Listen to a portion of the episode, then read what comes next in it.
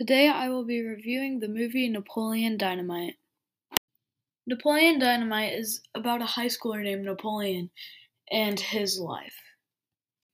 The actor for Napoleon was Jon Heder. The actor for Pedro was Efren Ramirez. The actor for Uncle Rico was John Grimes. And the actor for Deb was Tina Majorino. Something I liked about the movie was how funny it was. But something I didn't like as much was how there wasn't really a story behind it or a plot. It was just um like his life. But overall, I still liked it. Overall, I'd give this movie